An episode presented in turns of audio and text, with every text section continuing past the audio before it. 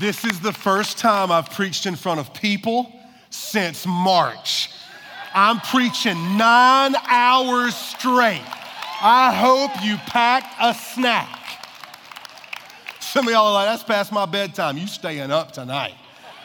It's an honor to be back and preach for you. This is our home away from home. Uh, Pastor Bruce, one of my very best friends in the world. Uh, this is my church. Shari is with me, and uh, we're honored to be able to come and, and have a part in this series in the book of Philippians. And I just want to say thank you for tuning in. Thank you for being a part. You know, it's um, not always easy to lean in and join God in His work.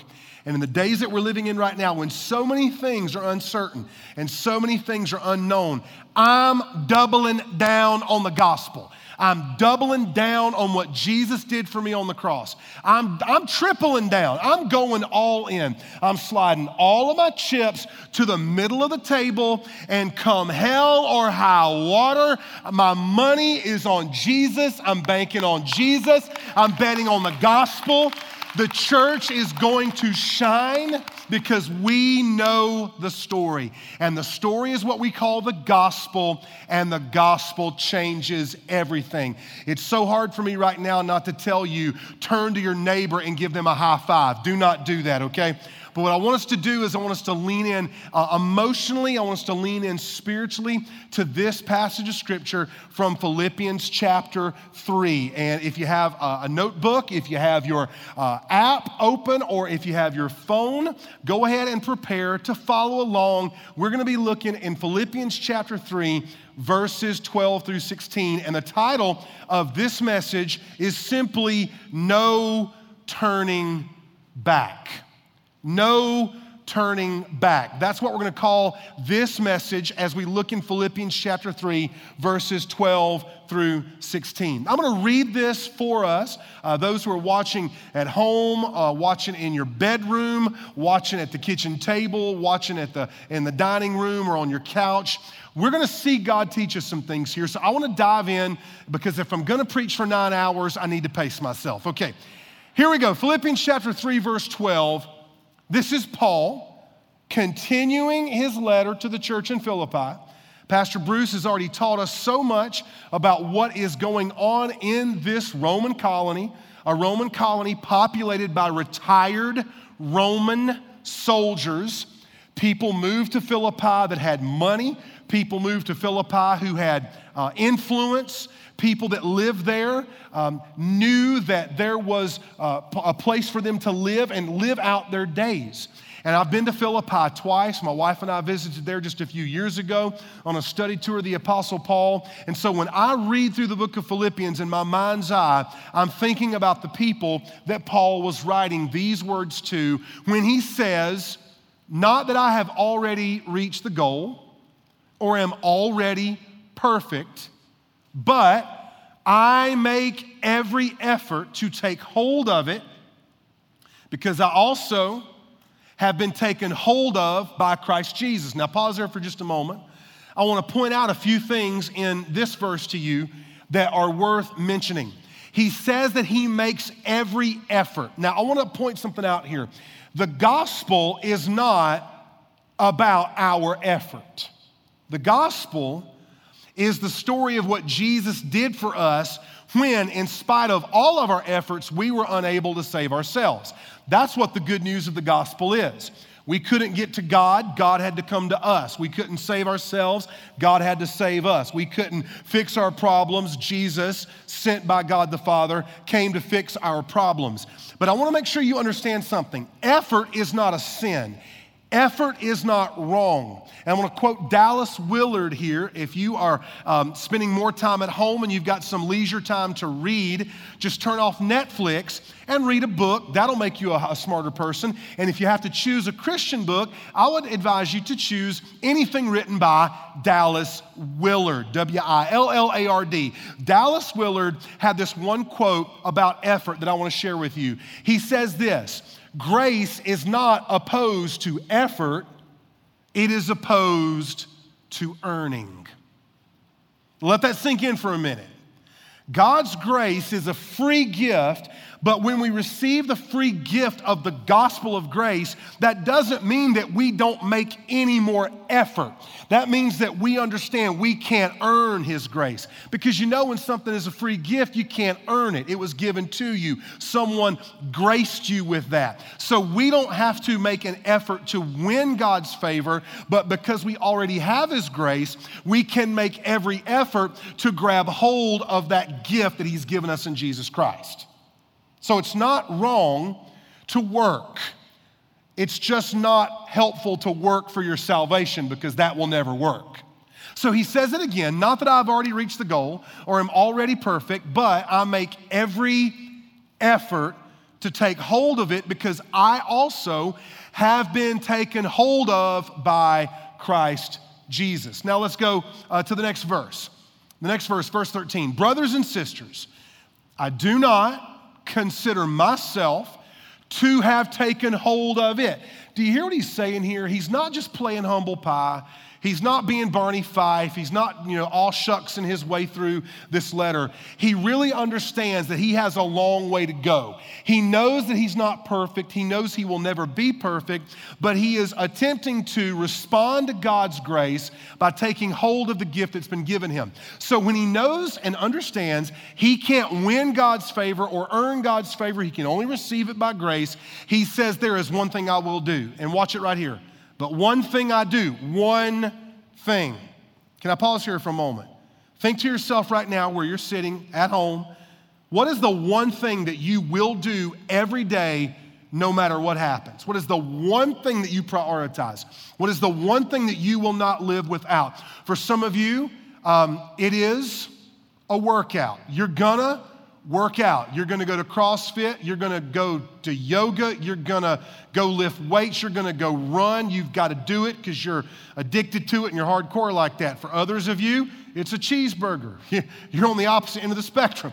You're going to eat a cheeseburger every day if it kills you, and it will. You're, you're, there are some things that, that we're just not going to miss. I will tell you my one thing, the one thing I do, I wake up every morning and I have a routine. When I'm home, course, I haven't been traveling at all since March, but when I'm home, I have a routine. I wake up in the morning, and this is the one thing I do I drink a big glass of water right after I take a shot, not watered down not mixed with anything else, a shot of straight from the bottle apple cider vinegar with the mother.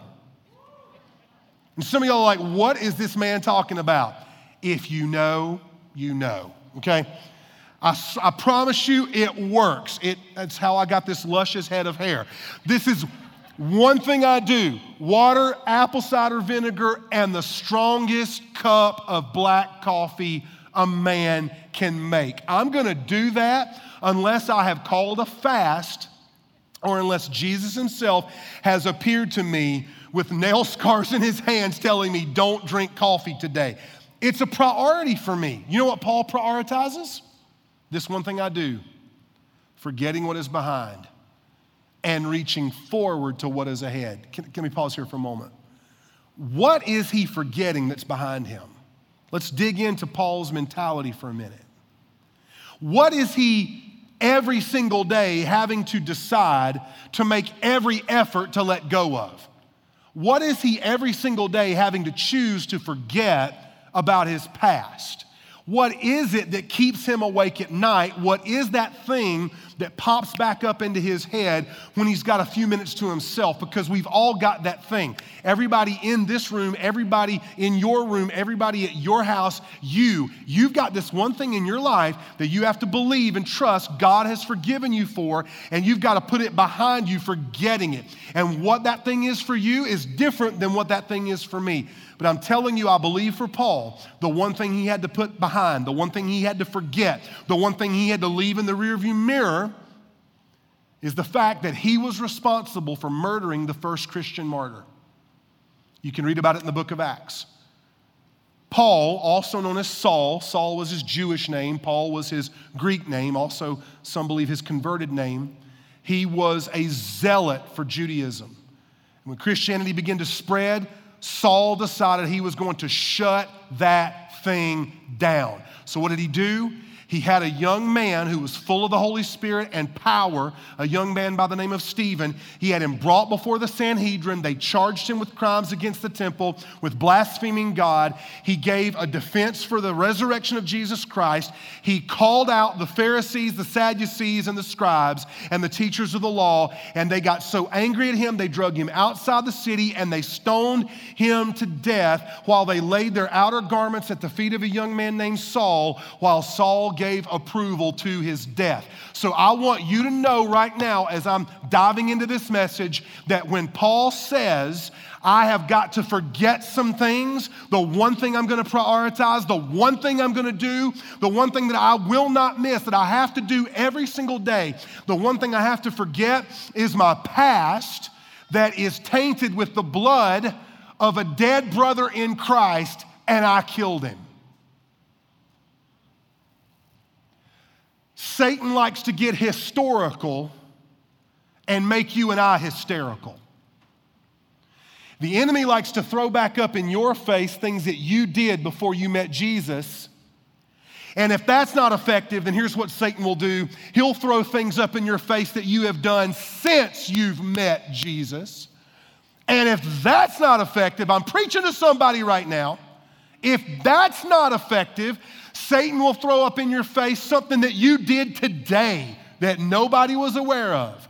And if that's not effective, he'll get up in your brain and he will convict you and make you feel guilty about thoughts that you've had, not even words that you said, just thoughts, insecurities, jealousies, anger, resentment, unforgiveness, reliving mistakes from college or the beach trip you took when you were a senior in high school or that party that you went to or that really terrible mistake that you made that time on that business trip or that link you clicked on on your phone, on social media, when you were in your bedroom by yourself at night with the door closed and you thought mom and dad were asleep. Satan will throw those things back up in our face. He likes to get historical to make us hysterical. But can I just say this right now? No matter what that thing is that you need to forget, no matter what that thing is that you need to put behind you, I don't think it's quite as bad as murder. And that's what Paul had to forget about. That's what Paul had to put in the rearview mirror. That's what Paul had to, listen, make every effort to hold on to. He had to make every, I'm talking like hanging on the edge of a cliff. I'm talking like Tom Cruise doing a stunt during one of his latest movies where he's hanging on the outside of a jet airplane while it's taking off. Did you see that one? He really did that stunt. Tom Cruise is a nut. That's another sermon for another time. I'm talking like Paul is Tom Cruise hanging off the edge of, a, of an airplane taking off. I'm going to die if I let go, so I'm taking hold of it and I'm not going to give up. He is, I'm, guys, ladies, listen to me. There is a grace that is released from the power of the gospel in the life of a believer when we choose, like the Apostle Paul. I told y'all, I haven't preached to anybody since March. When we choose, like the Apostle Paul, to say, God's grace is so much bigger than that thing in my past, I'm gonna choose to believe it even if I don't feel like it. I'm gonna, I'm gonna hang on to it. I'm gonna grab a hold of it, and you can't pry it out of my cold, dead fingers. And if you haven't ever gotten that desperate, you need to get that desperate. If you haven't ever been plagued by the memories of sins you've committed, if you haven't ever heard the voice of the accuser, yeah, yeah, yeah, yeah, yeah, nipping at your heels, tempting you to think you're not a Christian because of something that's already forgiven under the blood of Jesus, then you need to, you need to just, just wade out into those waters and feel the grace of God give you the power to, to take hold, to grab hold for dear life. So here's what he says One thing I do. Why is that his priority? Because I believe every single day he heard that voice in the back of his head You killed Stephen. You murdered the first Christian martyr. You brought a charge against him. You yelled out encouraging words. Throw the rock harder, aim for his head, don't quit until he stops breathing, split his skull wide open. Friends, when I read what Paul says about forgetting the past and reaching towards what is ahead, I know there is hope for me and there is hope for you. You are not alone. You are not condemned. You are not weird and odd and different and strange. You're a human being just like me. You're a Christian just like me who is trying by the grace of God every single day to let the gospel keep changing everything about my life. I've got some more verses to get to. Are y'all good? Are we good? We good? Okay, we got about eight hours and 40 minutes left. Here we go. I pursue as my goal the prize promised by God's heavenly call in Christ Jesus. And then he goes on to say in the next verse, therefore, let all of us who are mature think this way. And if you think differently about anything, God will reveal this also to you in verse 16. In any case, we should live up to whatever truth we have attained. Let me explain that to you, and then I'll make a few points and we'll be done. In any case, we should live up to whatever truth we have attained. He's just mentioned maturity. And now he says we are accountable to live up to whatever truth we have attained. What does that mean? It means that I've been walking with Jesus for 35 years, so there is a level of intimacy I should have with Jesus that I would not expect someone who just got baptized at Biltmore right here today to have.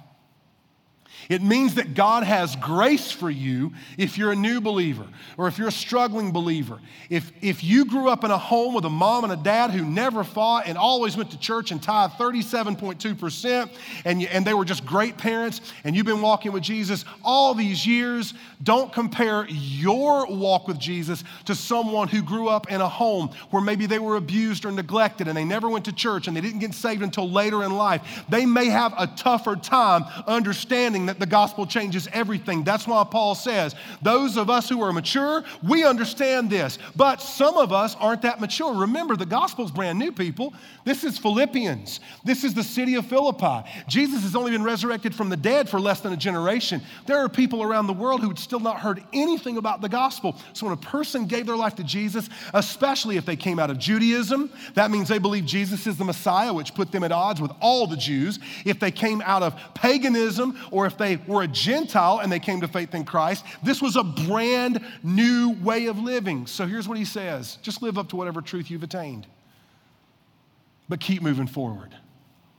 Keep moving forward. The gospel has grace for you right where you are. I've got 17 minutes and 14 seconds to make a few points. So get ready to write. Are you ready? We looked at the scripture. Now we're going to uh, learn a little bit and apply some of this to our own lives. Here we go. First point, write this down. I think this will be helpful for you. There's no future in the past.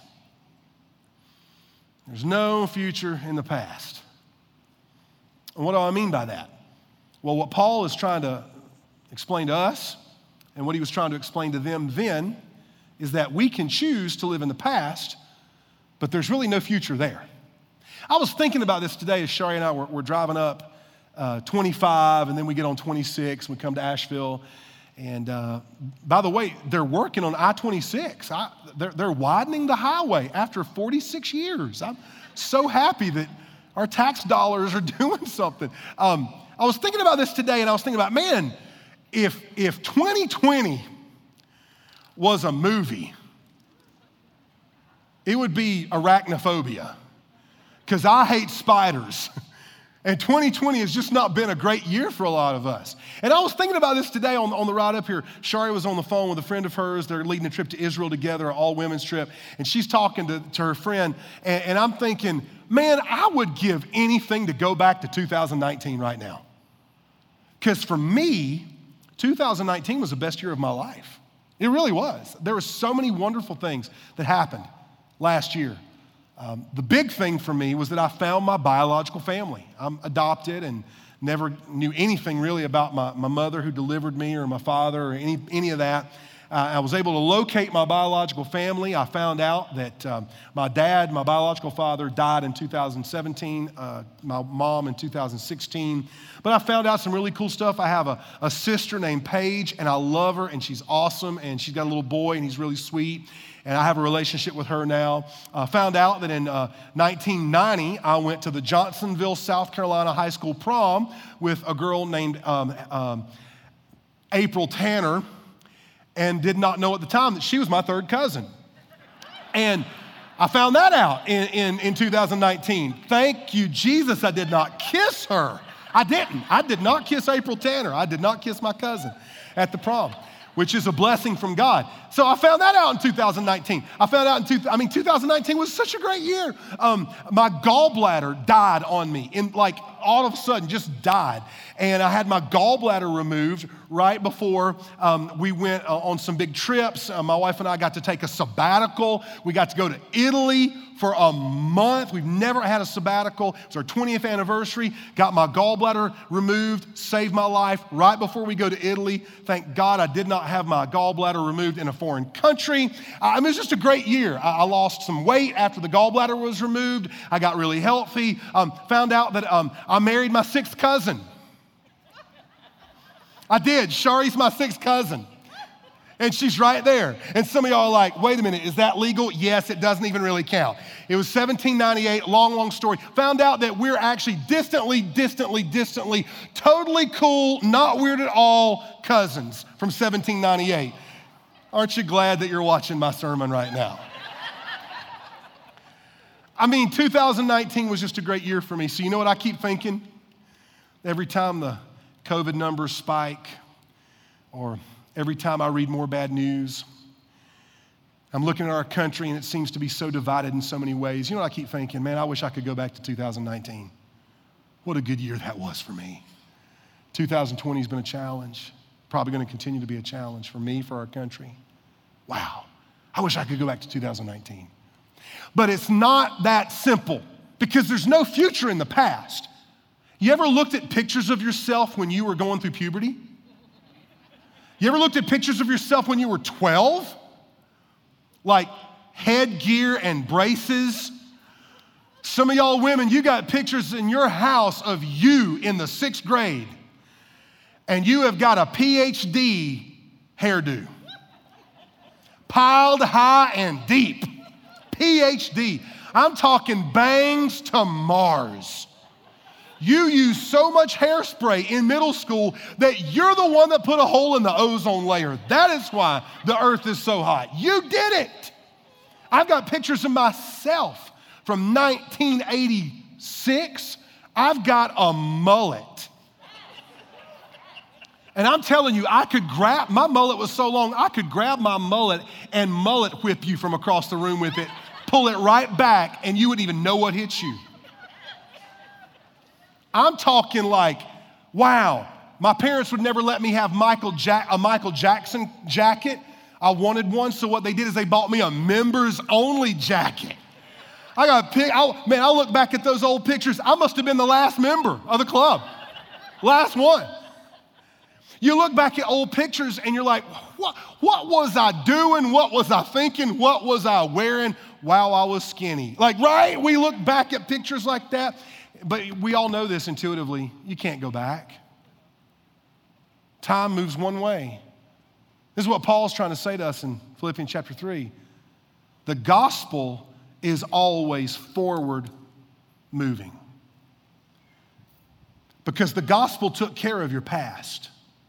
The gospel says your sins are forgiven. The gospel says that terrible thing that you remember, God forgets. The gospel says you blame yourself when God has already exonerated you. The gospel says even though the devil may call you guilty as he bangs down his gavel on his desk in hell, Jesus is saying innocent as he bangs down his gavel on his heavenly desk because he took our place on the cross. There is no future in the past, so quit living there. That might be a word for somebody right now. That might be a word for you right now.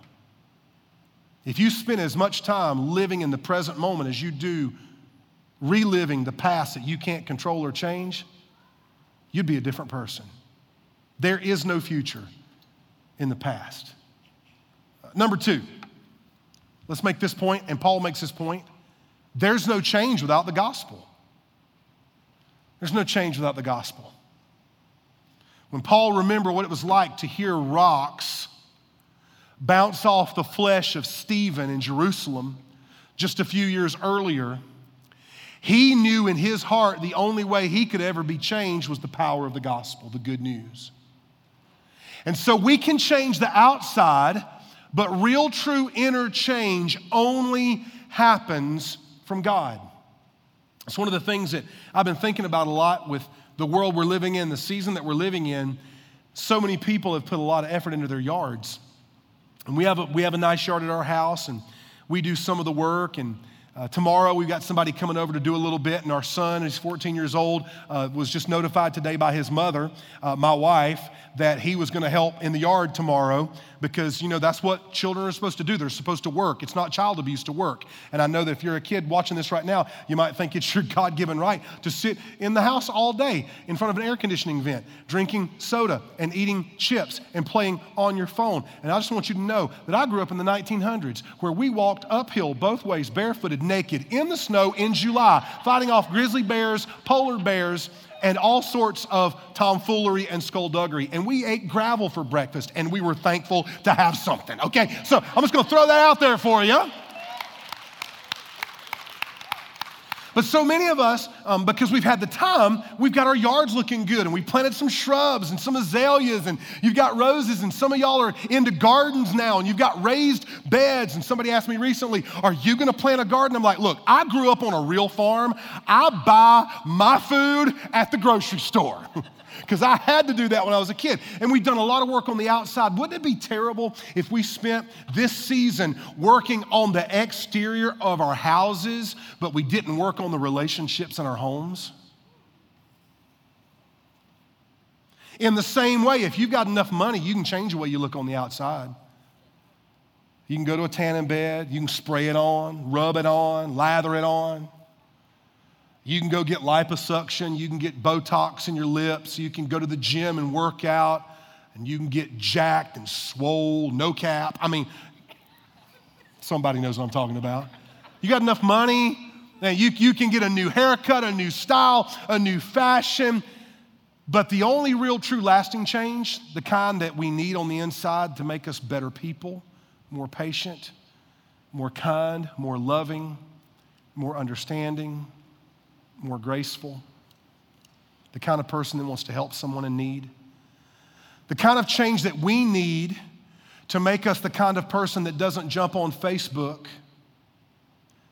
and attack other people because they don't share our politics, but instead gives us a heart to ask questions about why people feel a certain way.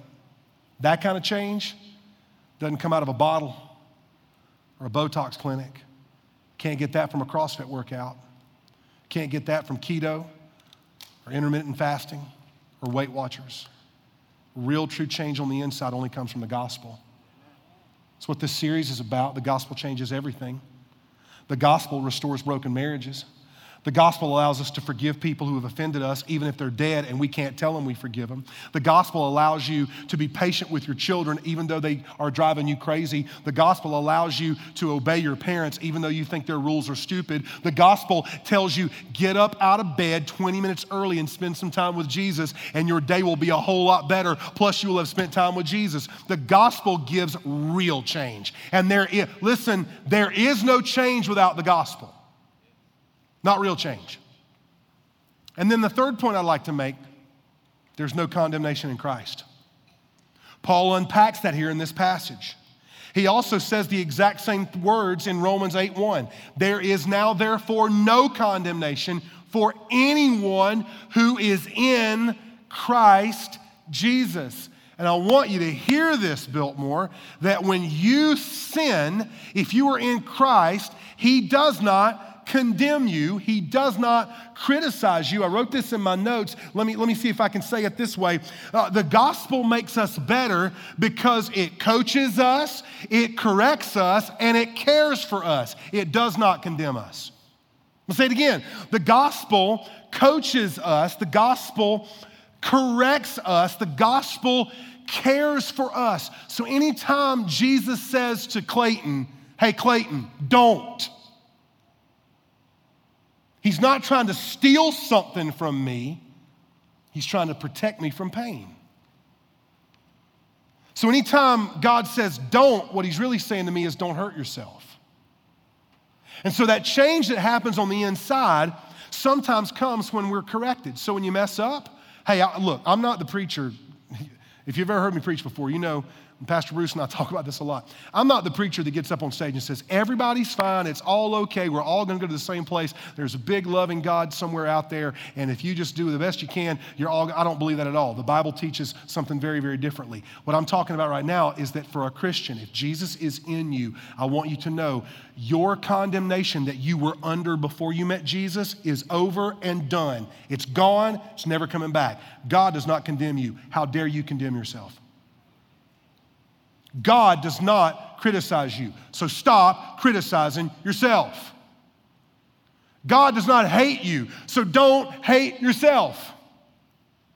And when you mess up, don't be like the little puppy that goes and hides up under a table. When you mess up, don't be like the little kid that is crying because they spilt the milk. When you mess up, fess up. When you mess up, fess up. When you mess up, fess up, and then get up.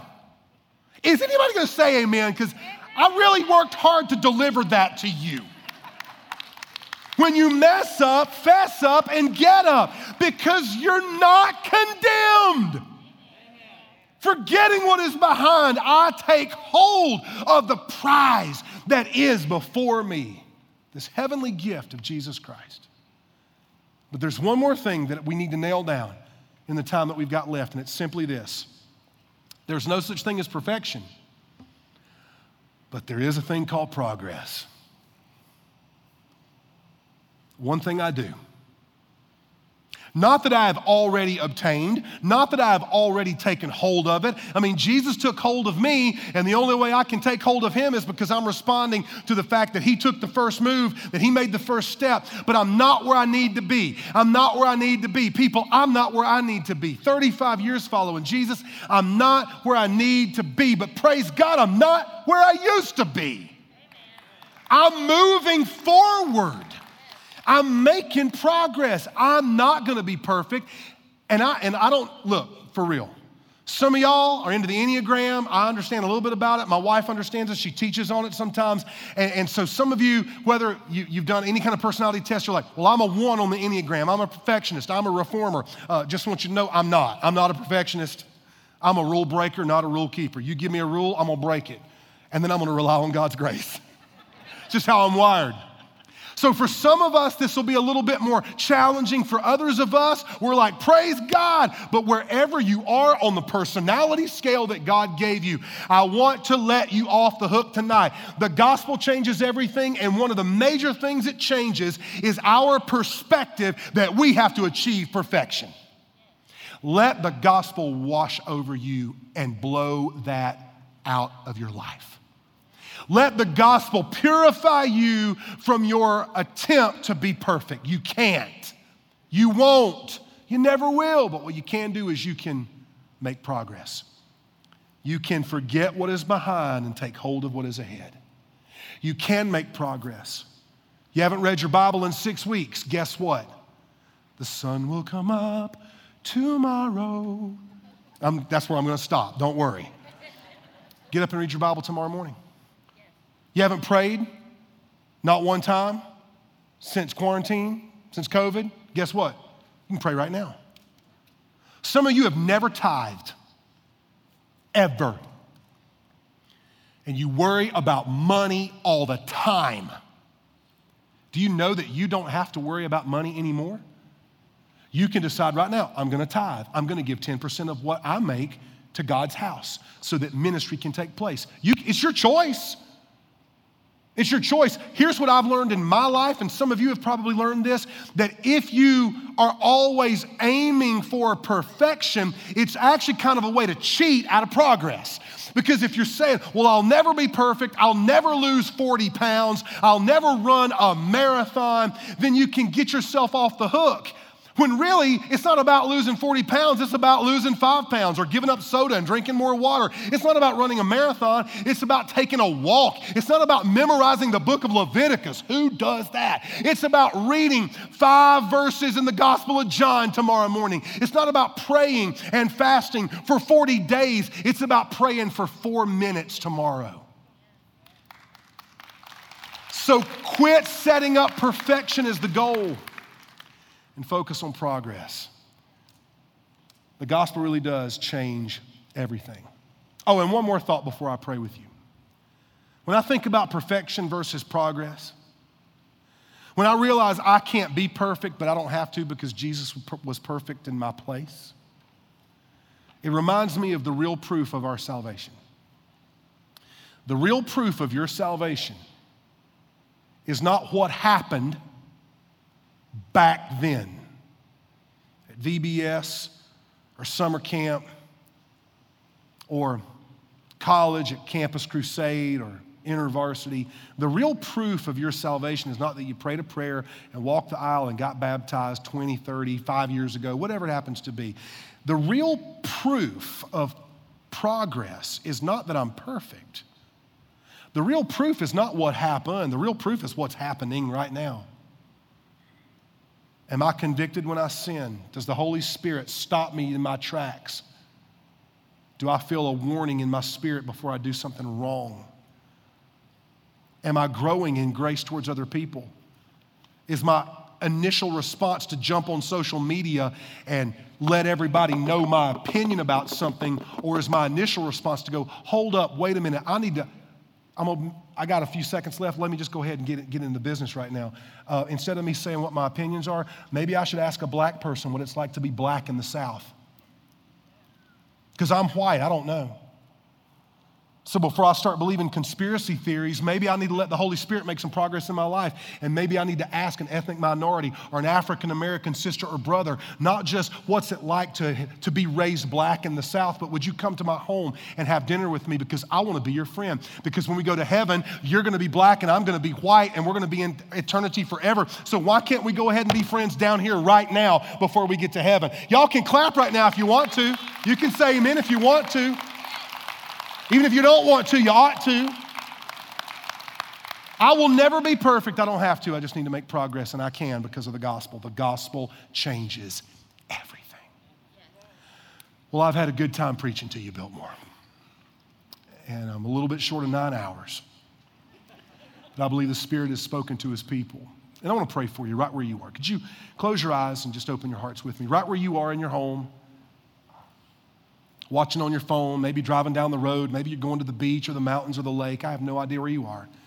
But I want to invite you right now if this message has spoken to your heart, and if during this message you have sensed that the Holy Spirit has really pinpointed something in your life that, that maybe you need to let Him change, I want to pray for you right now. I'm just going to pray for you.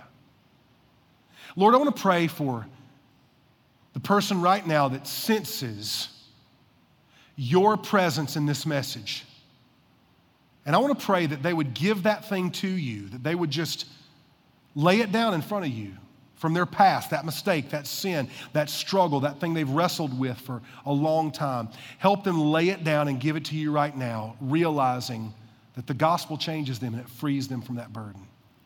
And hey, with your eyes closed, right where you are, maybe you've never given your life to Jesus and You've never let the gospel change you at all. And you want to do that right now. You want to be saved. You want to give your life to Jesus Christ. If you would like to do that, if you would like to ask Jesus to change everything in you with the power of the gospel, pray this to Him right now, right where you are, wherever you are watching this online. Just pray this to Jesus, watching it right here in the room, wherever you are. You know if the Holy Spirit's drawing you to Christ. Just, just pray. Pray this to him Jesus, I need you. I need your grace. I confess my sin. I invite you in. Take control of my life. Save me and make me new. I'm following you now, Jesus. I'm all yours. Hey, with your eyes closed and your hearts open, if you did just pray that prayer to Jesus, or you need someone to pray for you, would you let us know? Just uh, at some point, you can do it right now if you want to. Just text the word follow on your phone to 28282. It's that simple. If you just pray to receive Christ, or if you're a Christian but you need someone to help you, pray with you, help care for you, help you take your next step, just take out your phone and text the word follow to 28282. And we'd love to help you take your next step.